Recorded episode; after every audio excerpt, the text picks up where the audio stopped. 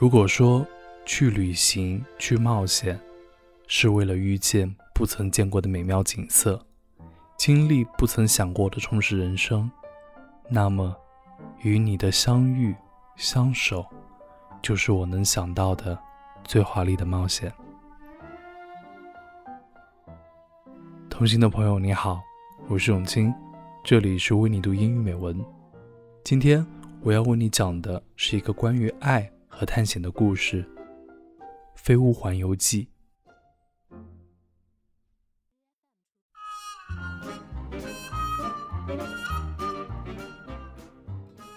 已经七十八岁的气球销售员 Carl，从小就迷恋探险故事，希望能成为伟大的探险家。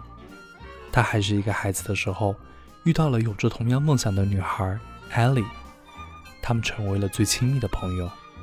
在他们十九岁那年，两个人迈入了婚姻的殿堂。他们按照《艾丽探险书》里俱乐部的样子，把房子涂上了一模一样的颜色。他们和普通的夫妻一样，过着平凡而快乐的日子。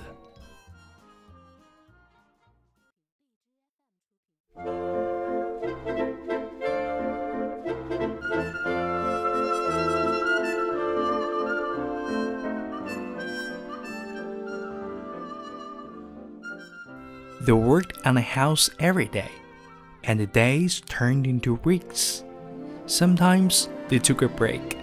They would sit in two comfy chairs that were placed side by side in the living room. Other times, they would climb to the top of their favorite hill and have a picnic. They liked to lie in the grass, stare up at the sky, and watch the clouds transform into different shapes, like turtles, and elephants. Ellie got a job at the local zoo, taking care of the animals in the South America house. Carl worked at the room too. He sold blooms from a cart. Sometimes Carl had so many blooms the cart would rise right off the ground.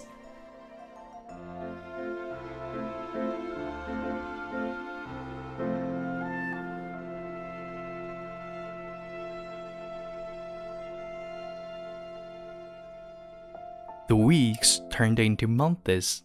Ellie and Carl looked through her adventure book and dreamed of traveling to Paradise Falls. Ellie painted a lovely picture of their house atop the tapestry. They hung the picture over the fireplace. Carl added a poster of South America. Ellie put up a hand woven rug, a piece of pottery, and a figurine of tropical bird. For the finishing touch, Carl placed a toy blimp on the mantel and a glass jar on the table. A table on the jar read Paradise Falls. Carl and Ellie tossed their spare change into the jar whenever they could.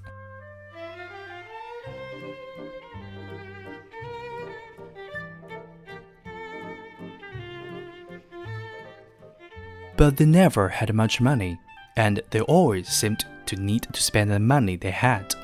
A new tire for the car, a cast for Carl's broken leg, a new roof for the house. But Carl and Ellie didn't worry. They knew they would get to South America someday. The months turned into years. Carl sold his balloons, and Ellie cared for the zoo animals. At night, they danced in the living room. They always had fun together.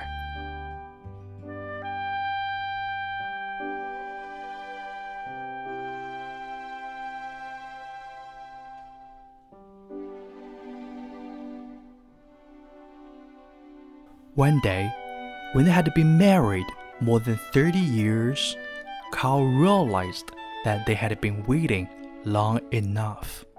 He decided to surprise Ellie. He bought two plane tickets to South America and tucked them into the picnic basket.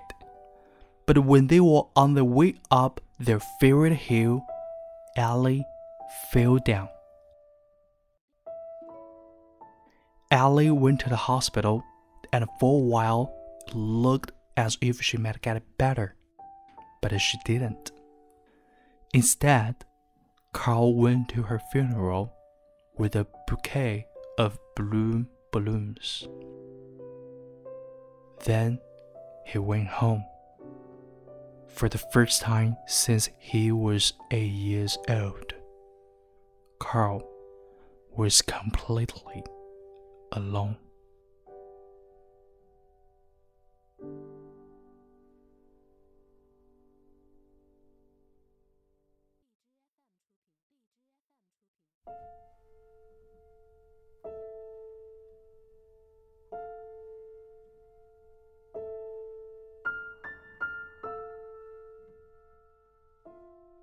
和靠艾莉一样，我们都过着平凡的生活，但心里有一个小小的梦想。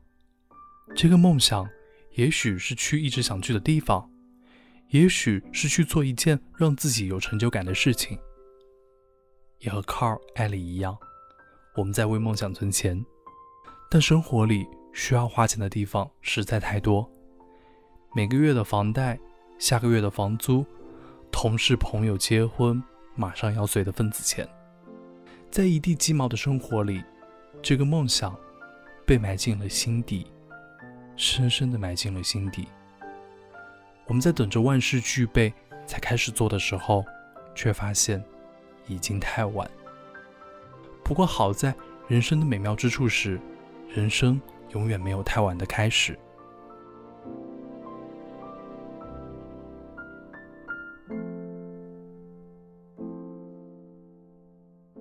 在《飞屋环游记》里，正当政府计划要把卡尔的房子拆掉重建，把他送到养老院的时候，卡尔决定去实现他和妻子毕生的愿望。不过，他不是打算一个人去，而是和他的屋子一起去。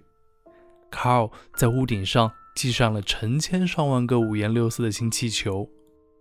卡尔能成功的带着屋子。一起去到天堂瀑布吗？如果你对 Carl 之后的故事感兴趣，可以去看《飞屋环游记》的原版小说和电影。今天的节目就是这样，我是永清，我们下期再会。